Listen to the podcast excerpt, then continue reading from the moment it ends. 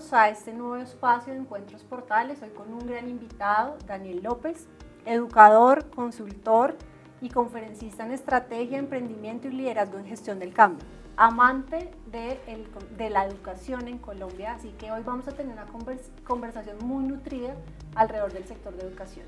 Así que Daniel, bienvenido a este espacio, Encuentros Portales, y gracias por aceptar esta invitación.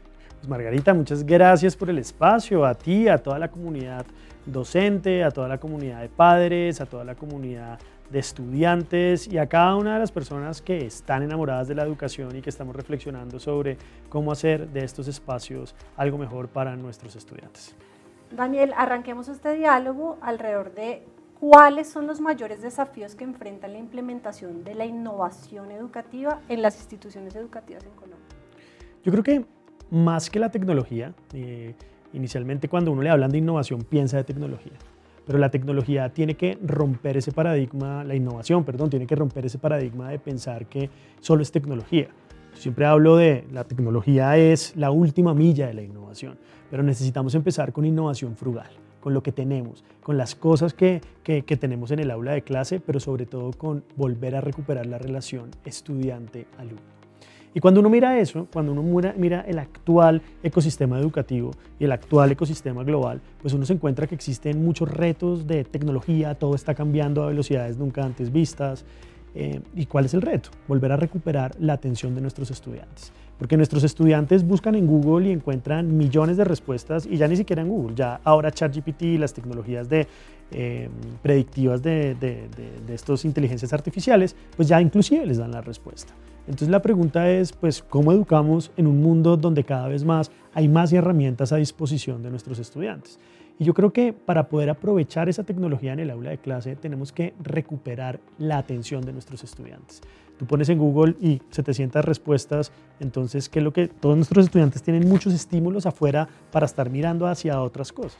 Pero tenemos el reto de volver a capturar esa atención, ponerla en el aula de clase y volver a recuperar lo clásico la educación que funcionaba en muchos lugares donde me he encontrado con padres que me dicen, Daniel, es que ¿por qué le están enseñando a mi hijo a leer de la misma manera que me enseñaban a mí? Y yo digo, pero ¿usted sabe leer?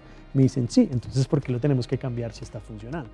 Entonces el reto es generar esa, esa conexión con los estudiantes, volver a recuperar esa atención y volver a generar pensamiento crítico para que alrededor de ese pensamiento crítico puedan ponerlo en función de toda la tecnología que tienen presente en el aula de clase.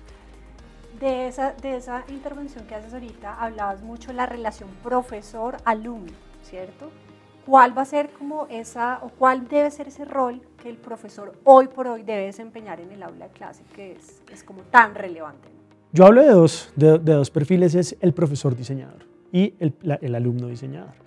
Y cuando tú miras en un mundo donde cada vez más esta tecnología está retando los procesos de aprendizaje, pues eh, hay toda una discusión si la tecnología y la inteligencia artificial va a reemplazar muchísimos empleos. Y la respuesta es sí, pero no es la primera vez que nos enfrentamos a una disrupción en la que, que genera la tecnología. La cuarta, la tercera revolución, la, perdón, la revolución industrial, pues había gente que tenía caballos y ya no podía manejar caballos, ahora necesitaba eh, coger un ecosistema, un, un tren eh, a vapor y pues perdió el empleo. Entonces, la tecnología lo que hace es reemplazar trabajos, pero se van a crear nuevos trabajos. Entonces, ¿qué es lo que sucede en el aula y este docente?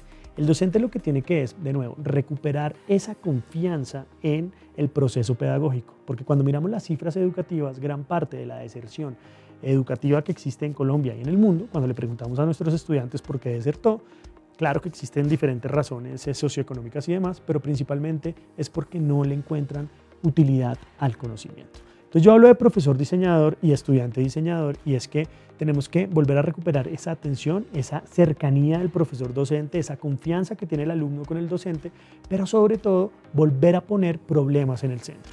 Cuando el estudiante se da cuenta que su conocimiento soluciona problemas, que su conocimiento es pertinente y es útil y conecta con realidades factuales del día a día, empieza a, generar interés sobre diferentes cosas. No solo es enseñarle música, no solo es enseñarle programación, no solo es enseñarle biología, todo lo tenemos que hacer. Las competencias blandas y las competencias duras hoy son más importantes que nunca para poder generar pensamiento crítico y todas las competencias que van a ser fundamentales para el mundo del futuro. Pero lo que necesitamos es que el alumno entienda que esas competencias tienen una aplicabilidad para diferentes elementos. Y creo que estamos en mora en volver a enamorar a nuestro estudiante y que nuestro estudiante vuelva a confiar en el profesor como esa guía en el proceso de aprendizaje y en el proceso de descubrimiento. Eh, y ahí de, esa intervención, cuando mencionas eh, pues esa relación virtuosa que hay entre profesor y alumno, pues nos devuelve un poco a lo que era la Edad Media, cuando el profesor era eh, pues como esa persona o ese ideal, ese, ese, sí, ese ideal a seguir por parte de nuestros estudiantes. Entonces hoy por hoy también debemos como traer ese rol al aula de clase, ¿verdad? O sea, ser inspiradores, ser como ese líder inspiracional a través de la docencia. Imagínate que Albert Camus, nuestro premio, famoso premio Nobel en, literatura, le escribe una carta muy famosa después, un mes después de ganarse el premio Nobel, le escribe una carta muy famosa al doctor Herman, que era su profesor en primaria. Y le dice, estimado doctor Herman, eh, después de tener todo este ruido, de, ganarme un merecimiento que ni siquiera estaba buscando, eh, la primera persona que llegó a mi mente fue mi madre y después usted un, profesor que creyó en mis talentos, que se conectó conmigo y que llevaba a ese niño, porque ellos eran muy pobres, ellos eran unos inmigrantes eh, en una situación muy difícil, y que llevaba a ese niño eh, en ese proceso de descubrimiento y creyó en mí y me guió por el proceso de aprendizaje. Así que gracias porque eh, este pequeño infante que hoy, años después, está dando algunos frutos, espero que se sienta orgulloso de su pequeño infante. Y después el profesor el profesor de primaria le escribe una carta, que es una reflexión frente a la educación, es una reflexión frente a los mismos retos que estamos, eh, o muchos de los retos que estamos enfrentándonos hoy por hoy en el mundo educativo, el profesor hace casi 80 años ya los estaba escribiendo, diciendo como tenemos retos de que el docente tiene que volver a capturar esos espacios de conexión con, con el alumno. ¿Y qué pasa con esto? Y es que el profesor se conecta no solo en una nota, se conecta en, esas, en ese lenguaje no verbal, donde entiende su estudiante, donde empieza a conectarse en ese proceso de aprendizaje. Pero creo que muchas veces en el mundo nos hemos, eh, digamos, yo le tengo mucho a digamos, reserva estas nuevas metodologías educativas porque muchas veces no tenemos evidencia científica que funcionen, pero se vuelven modas y las implementamos rápidamente. Entonces yo siempre soy muy cauto y creo que más que nuevas metodologías de innovación pedagógica en el aula y la tecnología, es cómo hacemos para recuperar la atención de nuestros estudiantes y la relación armoniosa donde un docente acompaña, no transmitiéndole conocimiento solamente, sino es guiándolo en el proceso de aprendizaje para que en ese proceso de aprendizaje se inspire, encuentre aplicabilidad y encuentre ese proyecto de vida que se va tejiendo día a día en el proceso educativo en el aula. Daniel, para nadie es un secreto que nuestros estudiantes terminan su ciclo de formación de básica y media y llegan con unas brechas importantes a educación superior. Tú como profesor del CESA, ¿cuáles son y qué has identificado que son esas brechas con las cuales están llegando nuestros estudiantes a educación superior y que necesariamente implican que nuestros modelos en educación básica y media trabajen por ese cierre? Yo creo que cuando uno encuentra, hay una brecha fundamental que para mí es importante cuando uno mira eh, los diferentes estudios educativos de, educación y de impacto en educación, hay algunos que dicen que los tamaños de clase importan, hay otros que dicen que los tamaños de clase no importan tanto, del alumno si son 20 o si son 40. Entonces encontramos evidencia cruzada porque en Corea tenemos aulas muy grandes, en Finlandia tenemos aulas muy chiquitas y los dos tienen resultados pedagógicos eh, buenísimos. Pero hay una cosa que parece ser que estamos de acuerdo en el mundo educativo y es que genera impacto en el proceso educativo. Y ya conecto con las brechas. Y es que el docente ame ser docente. Y es, para poder mejorar ese cierre de brechas, nos tenemos que preguntar quiénes son nuestros docentes. ¿Cómo está la salud mental de nuestros docentes? ¿Qué tan capacitados están nuestros docentes? Y cómo esos docentes están con las herramientas necesarias para pararse en el aula a inspirar el proceso de creación. Porque cuando uno encuentra, encuentra, hay un mundo que está cambiando, ya lo dije, a unas velocidades astronómicas, nunca antes nos habíamos enfrentado a un cambio tan rápido, siempre nos habíamos enfrentado al cambio, pero en un cambio tan sistemático y tan estructural de muchas de las cosas que definían nuestros modelos económicos, ambientales, sociales, culturales y demás.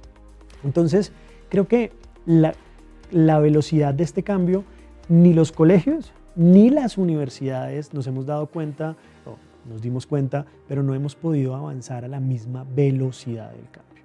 Y cuando empiezas a darte cuenta, pues encontramos lo mismo, encontramos, hay estudiantes que, esto no solo es en el CESA, sino en diferentes universidades, eh, que les preguntan a los empresarios, oiga, ¿cómo le va con nuestros estudiantes? Y dicen, pues bien, salen con el conocimiento técnico, saben de finanzas, saben de mercadeo, o salen de biología o lo que haya estudiado, pero cuando lo enfrento a situaciones colaborativas, por ejemplo, de trabajo en equipo, no saben muy bien cómo trabajar en equipo cuando lo enfrento a situaciones incómodas de diálogos o conversaciones incómodas, no sabe cómo tener conversaciones incómodas. Cuando lo paro enfrente en el público a hablar, a, transmitir su conocimiento, no sabe cómo transmitir ese conocimiento, esas ideas y ponerlas en una síntesis que permitan movilizar las ideas. Entonces cada vez más tenemos que retar a nuestros estudiantes a estas competencias blandas, ¿cierto? Esto era antes del COVID. Ahora el COVID nos metió como una generación, yo creo que todavía no, no somos conscientes del impacto de dos, de dos, años y medio que generó el COVID en nuestros alumnos, en los procesos de aprendizaje. Eh, entonces, obviamente, también estamos viendo unos estudiantes que llegan con algunas falencias en competencias técnicas, en lectoescritura, en lectura, pero no solamente es a la universidad, es que cuando miramos las pruebas PISA, encontramos que muchos de nuestros estudiantes no saben interpretar eh, una, digamos, como mensajes detrás del texto. Cuando uno mira las pruebas PISA a nivel global, eh, también encuentra que muchos de los estudiantes a nivel global, no solo en Colombia, cuando les pones un texto científico y un texto eh, publicitario, no saben diferenciar las dos cosas. Entonces es, necesitamos reforzar de nuevo, recuperar la atención de nuestros estudiantes para volver a formar las competencias básicas, pensamiento crítico, eh, todas las competencias que van a ser fundamentales en el mundo del futuro y ahí empezar a conectar ese proceso armonioso de enamorar otra vez a nuestro profesor que sea o nuestra profesora que ame enseñar y esas competencias se van a ir cerrando en una brecha armoniosa entre la universidad, el colegio y entender que el proceso pedagógico ya no solo es el colegio, ya no solo es la universidad, porque las universidades están enfrentándose a una disrupción, ahora tenemos temas de microcontenidos, o sea, el mundo de la educación superior también se está transformando. De aquí a 20 años la universidad tal y como la conocemos no va a ser igual. Entonces tenemos grandes retos de cómo pasar de un proceso de aprendizaje del colegio, la universidad, a un proceso de aprendizaje para la vida, que se llama lifelong learning. Y es, nunca vamos a dejar de aprender y cómo esos procesos de aprendizaje se dan por microciclos y se dan constantemente en el proceso de la vida. Muy, muy, muy enriquecedora esa, pues esta conversación que estamos teniendo y quisiera, digamos, para cerrar este espacio, Daniel, preguntarte cuáles son esas tendencias emergentes en innovación educativa que debemos tener en cuenta para sobrevivir, subsistir en el transcurso de este cambio en términos de educación básica y media. ¿Qué crees tú? Yo creo que eh, los procesos educativos eh, van a tener muchos retos eh, en el futuro, sobre todo los currículos tal y como los estamos estructurando, tal como están pensados en términos de educación superior, creo que se van a ir transformando. ¿Qué pasa si pensamos, como muchos teóricos de la educación lo han dicho, en educación como Lego? ¿no? porque ya no solamente tú quieres ser un administrador, de pronto quieres combinar muchos conocimientos. Tenemos estudiantes cada vez más inquietos, con acceso a mucha más información. Entonces creo que cada vez más eh, estos microcontenidos, estos microaprendizajes, estos, esta educación modular, donde empiezas a mezclar muchísimas cosas de diferentes artes, va a ser mucho más, mucho más, mucho más eh, eh, como nueva y va a estar en, el día a día de los procesos de, de educación. También creo que todavía nos estamos preguntando eh, cómo va a ser la educación virtual, digamos, qué, qué, cosas pueden ser virtuales y qué cosas no pueden ser virtuales. La educación virtual no ha reemplazado la educación presencial porque todavía la educación virtual no ha podido, porque la universidad es mucho más que simplemente adquirir conocimientos, porque si fuera solo adquirir conocimientos, pues te lo doy de manera virtual pero esa relación docente-estudiante, esa relación con tus pares, ese ecosistema de aprendizaje todavía no hemos podido hacer que, que, suceda eh, de manera virtual. Entonces creo que el proceso educativo va cambiando, va a haber, eh, digamos, educación eh, secuencial por módulos, vamos a tener una inversión de la tecnología muy fuerte en los procesos educativos. Mm, todavía tenemos muchas preguntas, porque la tecnología Eh, hay estudios que muestran que la tecnología, aunque es un habilitante del aprendizaje, todavía no entendemos muy bien cómo ponerla en función del aprendizaje porque muchas veces distrae el proceso de aprendizaje, distrae el proceso del aula. Entonces todavía estamos haciéndonos preguntas de cómo la tecnología se puede insertar en un proceso de aprendizaje y en una lógica funcional para eh, la lógica de aprendizaje. Eh, tenemos otras preguntas y es cómo eh, transformar los procesos de enseñanza, cómo es la transformación del rol del docente. Muchos dicen que entonces el docente ya no va a existir. Eh, que porque estas tecnologías ahora te van a dar todo lo que tú necesitas aprender. Yo creo que no. Yo creo que cada vez más en un mundo donde necesitamos recuperar la atención, donde necesitamos capturar las competencias, donde tenemos tanta información, necesitamos un humano que nos ayude a generar estas cosas, estas, estas, estas capacidades, estas preguntas, pero sobre todo el diferencial en un mundo cada vez más sistematizado, con más robots y con, con más inteligencia artificial. Cada vez más nuestro diferencial va a ser humanos, ser humanos. Entonces creo que el rol del docente definitivamente se va a profundizar mucho, muchísimo más. Un docente que va a cambiar su rol, que no va a, ser digamos, no va a transmitir conocimiento porque ya la inteligencia artificial lo puede hacer, pero que va a utilizar ese conocimiento para generar, incorporar ese conocimiento y generar aplicabilidad, eh, utilización eh, y usabilidad del conocimiento. Daniel, muchísimas gracias por haber aceptado esta invitación aquí al Colegio Gimnasio Los Portales y por haber tenido esta conversación tan amena. Muchas gracias. Margarita, muchas gracias y un saludo eh, especial entonces de nuevo a toda la comunidad y felicitarlos por el proyecto educativo y las transformaciones que se vienen y todo lo que vienen haciendo día a día por formar mujeres y hombres comprometidos con la transformación social. Así que muchas gracias.